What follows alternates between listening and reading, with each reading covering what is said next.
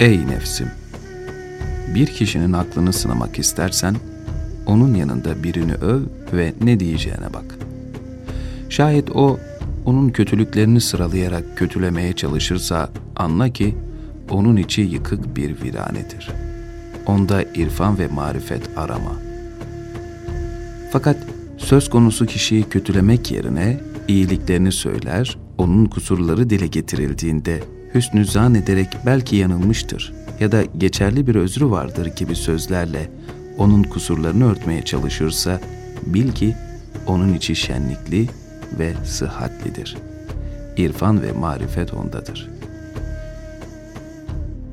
Çünkü gerçek mümin bir kardeşinin şeref ve namusunun lekelenmemesi için çalışır.''